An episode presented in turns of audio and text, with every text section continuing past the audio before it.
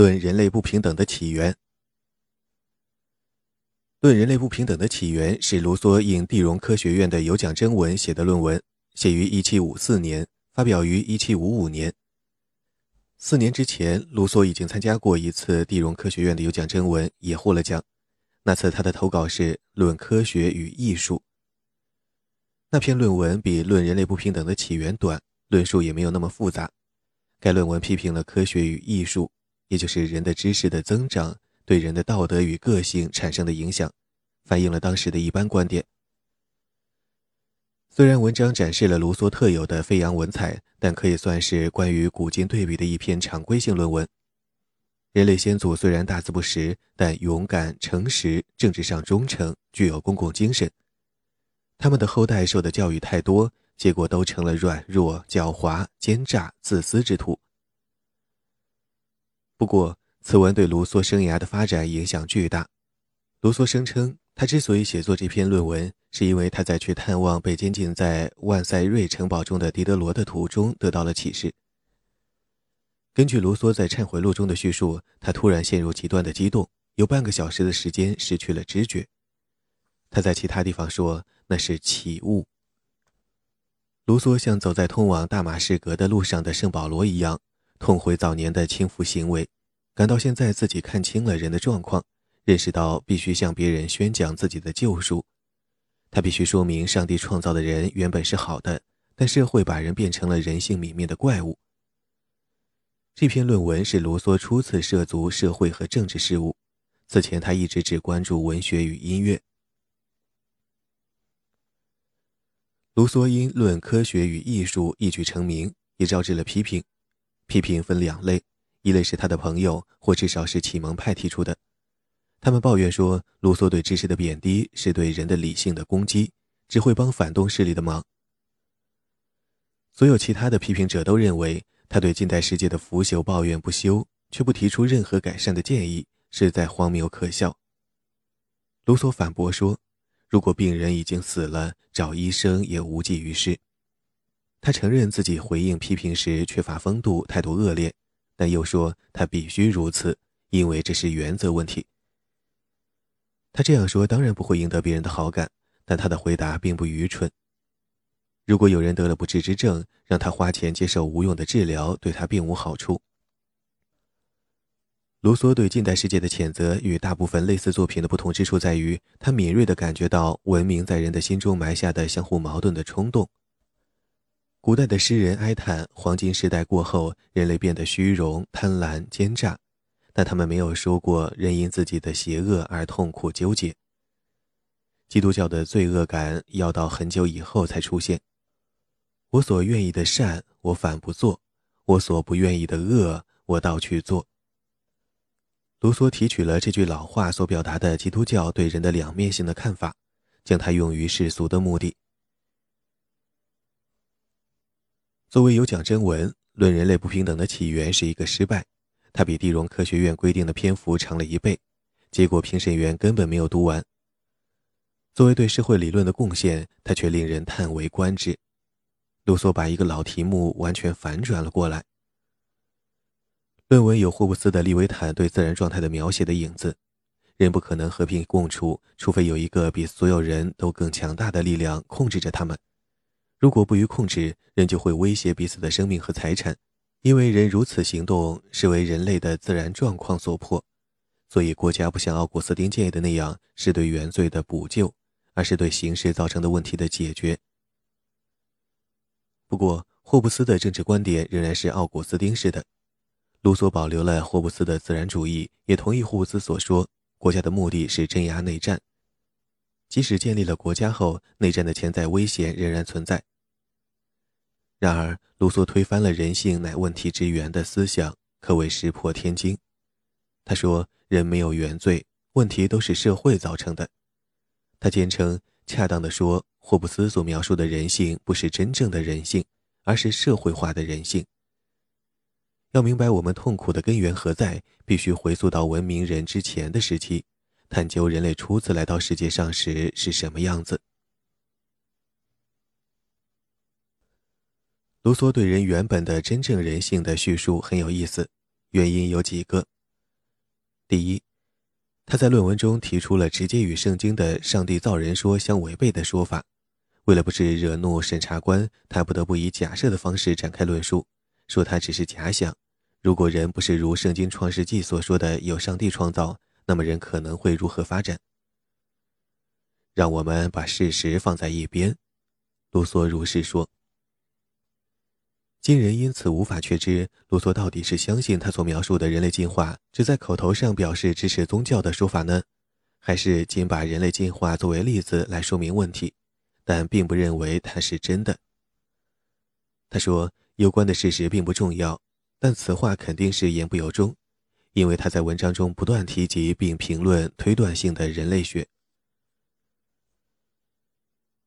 完全可以相信，卢梭与《圣经·创世纪》对人类起源的解释唱反调，不仅是他反对原罪理念的论述的一部分，而且代表着他对人类与大型猿类之间关系的真正的新奇猜想。卢梭读过蒙博多勋爵关于语言发源史的著作，里面提出。被称为婆罗洲野人的红毛猩猩，是人与其动物表亲的关系链中之前缺少的那一环。卢梭对此深感兴趣。卢梭认为，真正的自然人与如今的人不太相似，而是更接近红毛猩猩。无论他的真意为何，这个思想都开辟了无人到过的处女地。在决定是否接受他的思想之前，还应最后谨记一点。卢梭从未说明过他的推想该如何证实。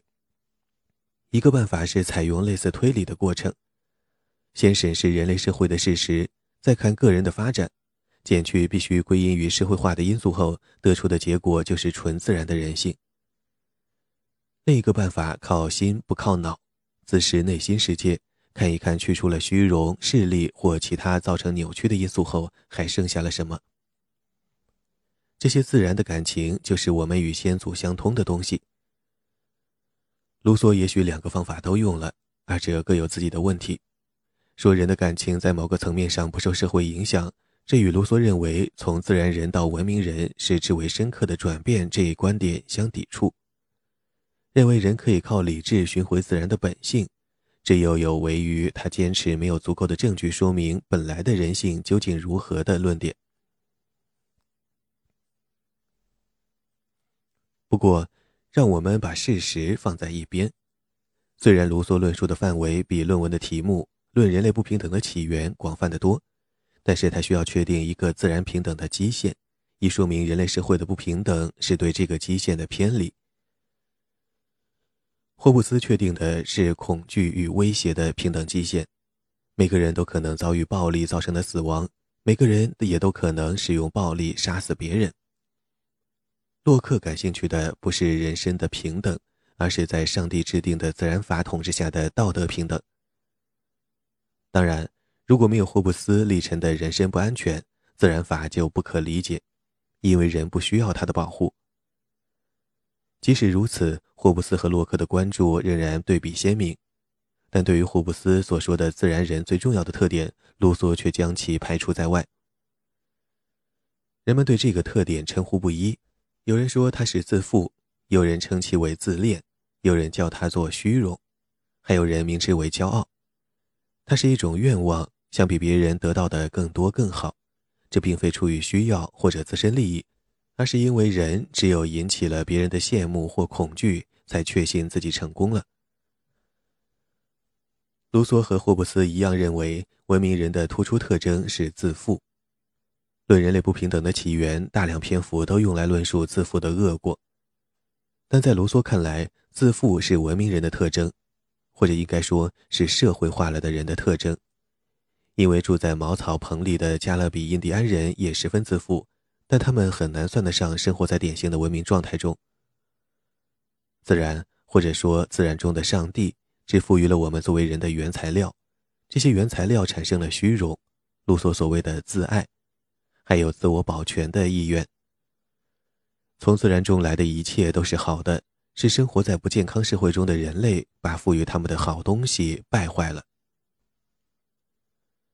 卢梭描绘了一幅自然状态中天真未凿的出名的图画，他们没有美德，因为美德需要有道德观念，而自然人没有道德观念的意识，处于天真混沌之中。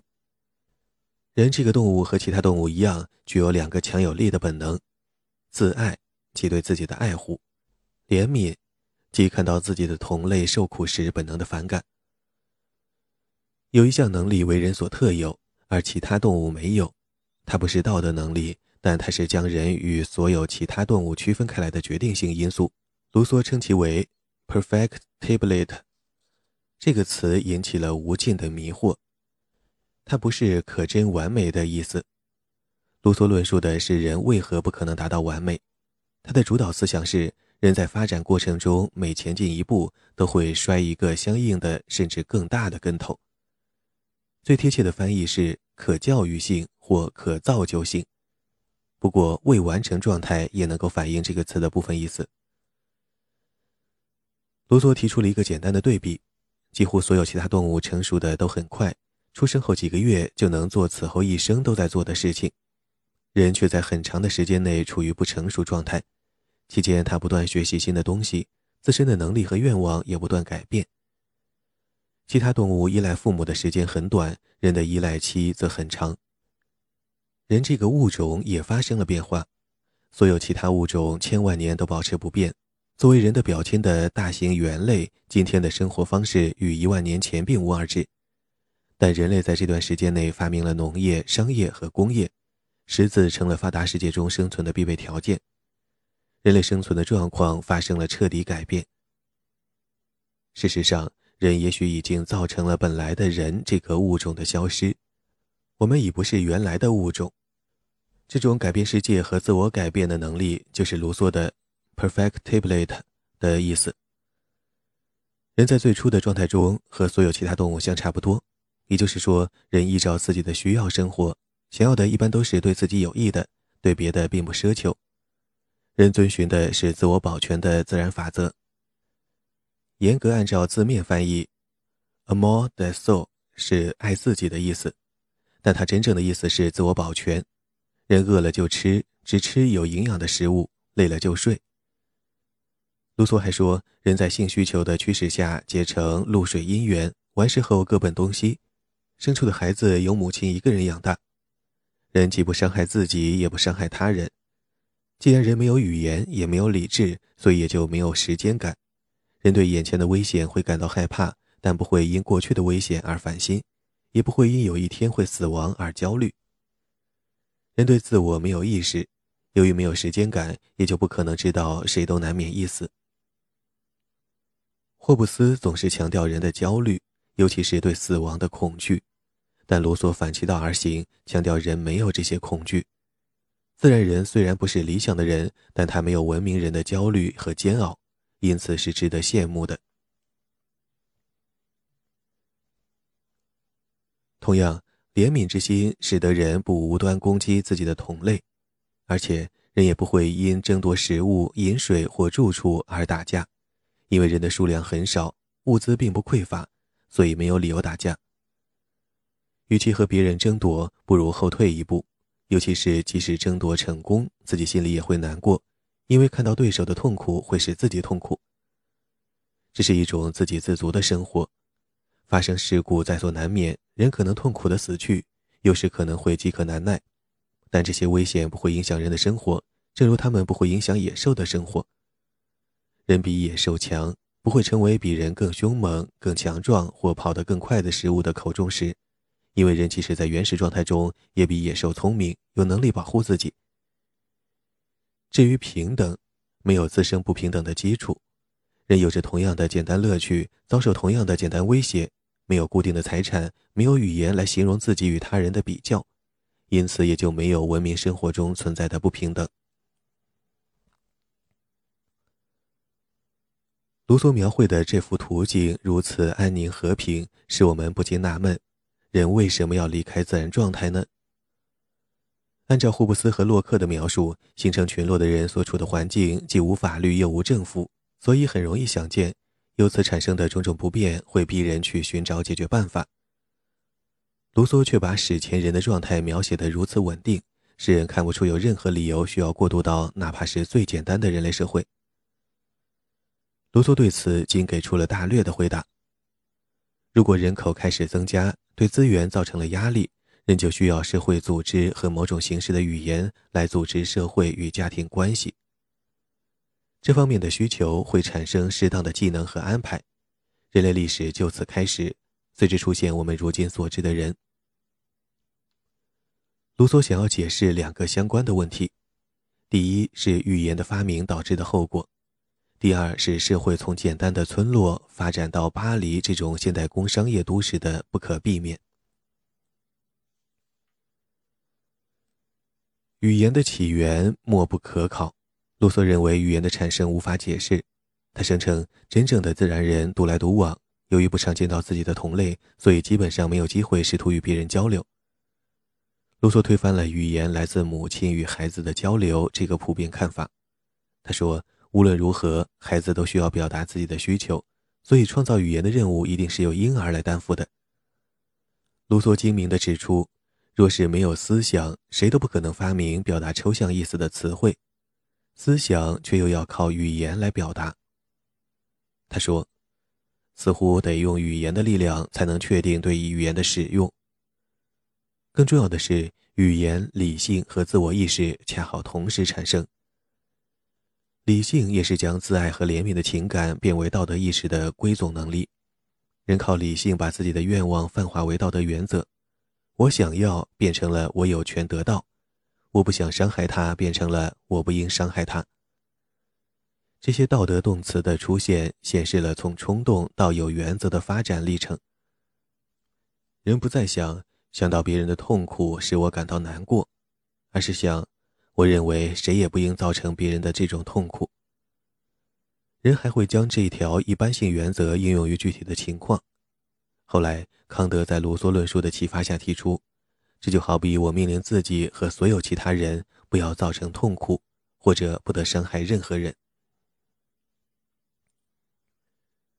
如康德所说，这些针对自我的命令是绝对的，无论我们是否愿意服从，他们都有效。不能说自己不在乎另一个人的权利受到侵犯，不伤害他人的义务，也不因自己不在乎别人的痛苦而消失。按照卢梭的理论。人有了名副其实的语言的同时，也获得了超越空间、时间和具体个人来进行概括的能力。道德的出现带来了罪恶感和耻辱感。人有了新的超越自身的标准，若没有达到标准，也会有所意识，并因此而自责。这是金边中间的乌云。卢梭并不否认获得理性、道德感和抽象思考的能力是进步的标志。但他更加注意进步给人带来的新的脆弱性。人可能会达到道德标准，脱离不会思考的动物的那种混沌天真，也可能会达不到道德标准，因而遭受内疚和自责的煎熬。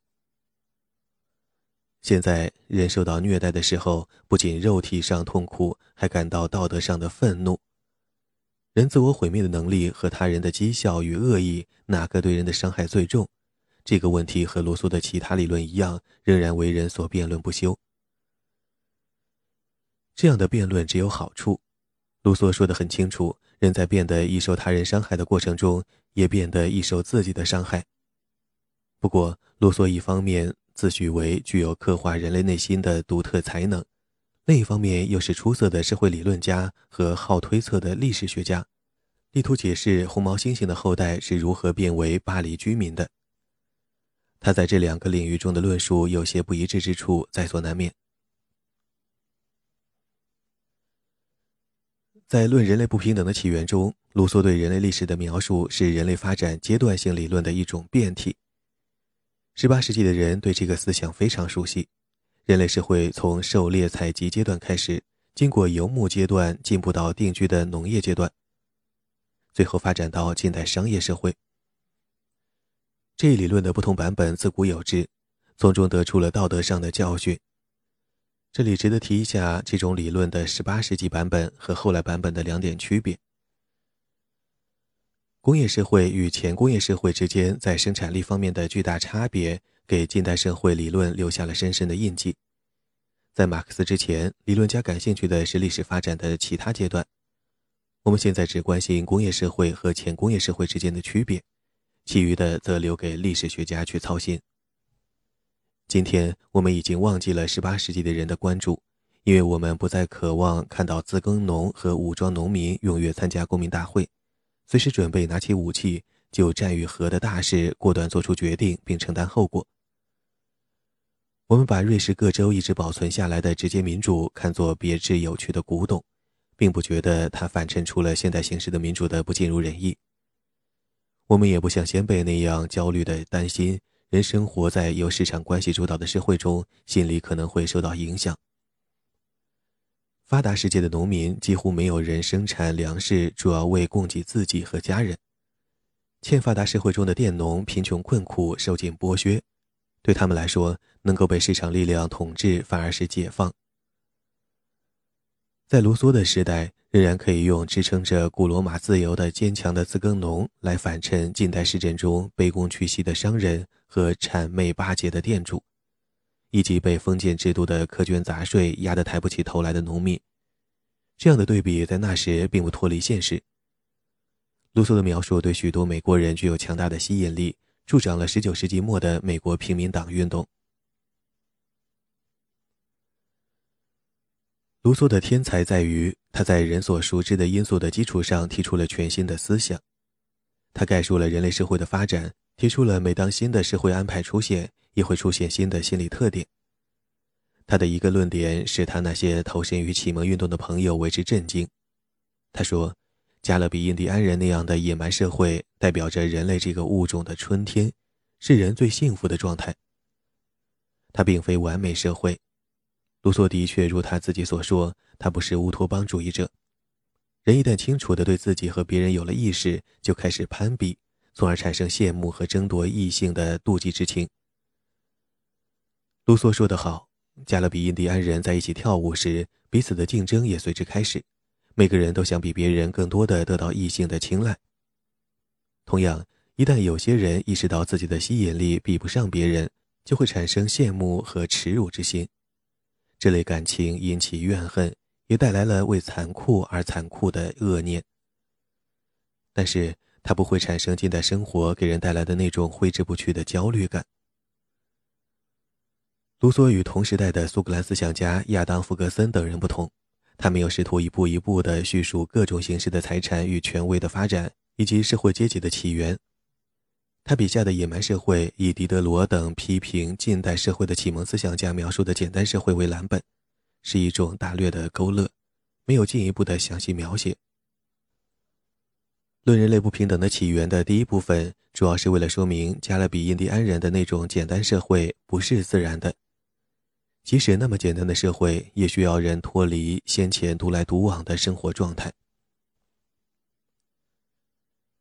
论人类不平等的起源的第二部分和第一部分一样，可以视为对霍布斯理论的评论。第一部分先是指出霍布斯所描绘的人的自然状态根本不是自然状态，接着描述了卢梭心目中的自然状态。第二部分认真分析了霍布斯关于政府的目的是防止所有人对所有人的战争的论点，提出了关于战争如何出现、如何持续的新论点。他指出，战争并非起源于自然状态，而是起源于人类社会。战争不只是使用武器互相打斗，而且存在于社会关系之中，存在于文明社会里那些愿望得不到实现的人的幻想之中。他开篇即语出惊人。说确立了私有财产的人是公民社会的奠基人，也是社会所有弊病的制造者。当第一个生死念头的人把一块地围起来并宣布这是我的的时候，大家应该蜂拥而上，拔掉他的篱笆，宣布大地的果实属于大家，而大地本身不属于任何人。如果人真的这么做了，那会防止后来的多少罪恶。当然，卢梭并不相信财产是以那种方式产生的。他也不认为，在人类社会的发展过程中，有可能会出现土地私有制之类的东西。诗人说：“金银腐蚀心灵。”他们和圣保罗都认为贪欲乃罪恶之源。卢梭则争论说，更理性的观点是，玉米和铁使人实现了文明，也毁了人类。这个观点洞烛幽微。如果只过惊叹于工业世界与前工业世界的差别，就会忽视一个事实，即农业革命对人类进步具有更加决定性的意义。它使人类获得了相对稳定的食物来源，并生产出足够的剩余产品，创造了艺术、文学、科学和思想的财富。在这样的基础上，后来的突破才成为可能。卢梭总结出了我们所熟悉的道理：虽然农业带来了巨大的裨益，但是它也使人类陷入了单调乏味的苦役。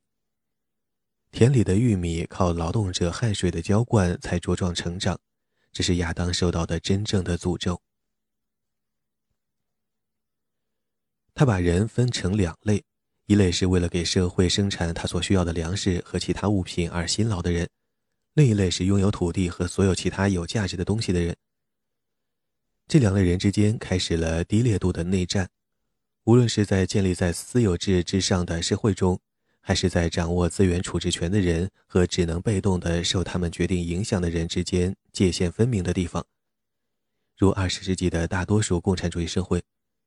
因为卢梭对富人享受的各种特权不以为然，所以他并不认为他们垄断文明的果实所取得的成就有多么了不起。对人来说，食物与饮水足够即可。过犹不及。十分重要的是，创造更多的资源造成了新形式的竞争，而新形式的竞争又导致新形式的痛苦。结果，人生活于自身之外。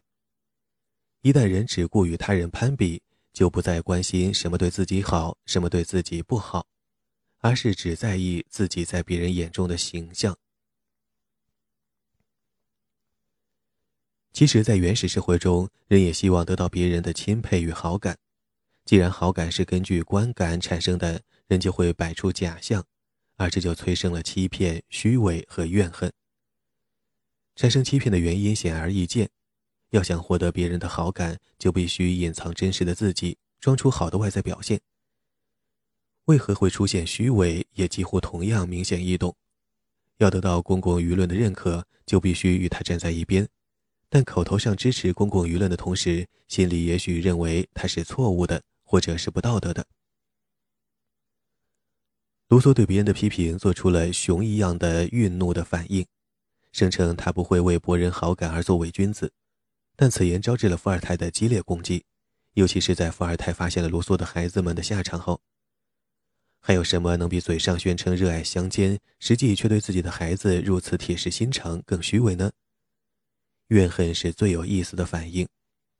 论人类不平等的起源就此异乎寻常地加了一段附注，在注脚九中对怨恨进行了分析，描绘了近代人的内心世界。近代的人想得到所有其他人的认可，为此他需要将别人置于自己完全的控制之下。这意味着幻想自己是主宰别人命运的绝对独裁者。但是，正如柏拉图在《理想国》中所说。独裁者树敌无数，永远生活在可能被敌人杀死的恐惧之中。唯一的应对办法是在敌人有机会杀死自己之前，先下手为强，杀尽一切敌人。于是，近代人只能得出绝望的结论：在他的想象中，他必须杀光世界上所有其他人，但结果是孤身只影的留在他自己制造的荒岛之上，没有一个人来崇拜、恐惧、羡慕他。这个分析蕴含了黑格尔、弗洛伊德和萨特的思想要素。论人类不平等的起源还有别的目的，其中一个是继续颠覆传统的社会契约说：贫富悬殊的社会不可能稳定，潜在的内战终有一天会爆发，穷人会抢劫富人，富人会杀害穷人。预防这类事情的发生，强力维护稳定的工具就是用意阴险的社会契约。富人，卢梭说他们因他们的财产担惊受怕，向穷人建议说，应该由自己继续剥削欺骗他们。穷人作为回报，则应该保护富人的财产，继续为富人当牛做马。当然，卢梭说这个建议是经过了粉饰的，包装为要以和平和谐来取代富人的剥削和穷人的抢劫。结果，所有人都心甘情愿地坠入锁链之中。在此，卢梭不仅率先提出了马克思的思想，这是恩格斯说的，而且对于人性的缺陷表现出了比马克思和恩格斯更清醒的认识和更尖锐的怀疑。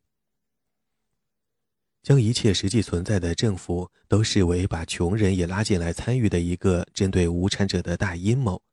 这个思想自出现政治不满之时便开始存在。贫穷的多数人可以夺走富有的少数人的生命财产，这一点一直非常清楚。同样清楚的是，阻止这种情况发生的一个因素是许多穷人愿意为保护富人而战，而不是抢夺他们的财产。各种原因为数众多，但现在不是解释的时候。卢梭此论的两个内容看似互相矛盾，但都符合事实：一个在结构上属实，另一个在历史上属实。在结构上，国家确实建立在阴险的社会契约的基础之上，国家保护财产权，让富人剥削穷人，这是千古不变的真理。在历史上，国家不可能起源自明显的骗局，比较可信的可能是开始时彼此大致平等的人同意为了自卫团结起来。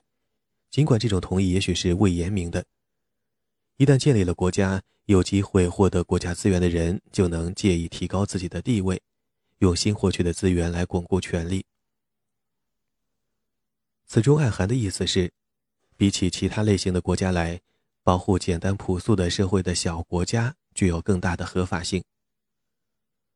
卢梭不能大张旗鼓地宣扬这个观点，否则法国的审查官会注意到它的颠覆性含义。甚至可能会把卢梭抓捕入狱。论人类不平等的起源的吸引力不仅限于政治方面，该文涉及面广，提出了关于人之内心的深刻洞见。根据他的描绘，倍感疏离的个人与他自己、与他的良知、与公众都格格不入。这幅图景令人印象深刻，且具有危险的吸引力。卢梭把人描绘成社会力量的牺牲品，此论并不总能产生好的影响。有人会因此认为人民只是供领袖任意塑造的粘土，这个思想会助长独裁者和理论家建立乌托邦的企图。另一方面，它也可能导致治疗性社会中较为温和的暴政。治疗性社会指的是认为人若是没有大批的社会工作者和心理治疗师的帮助，就无法生活的社会。卢梭认为，近代世界最重要的事实是人的脆弱，对近代社会的优点则轻视不屑。但那些优点之一，就是在卢梭自己的著作中得到充分体现的高度个性化。卢梭晚年的确精神失常了，但他一生的大部分时间内一点儿也不疯。说可以应付日常生活中的种种困苦的人，比他们自己实际感觉的更加不快乐，那是无用的废话。像伟大的艺术品一样，论人类不平等的起源，达到目的靠的是突出现实，而不是分毫不差的描绘现实。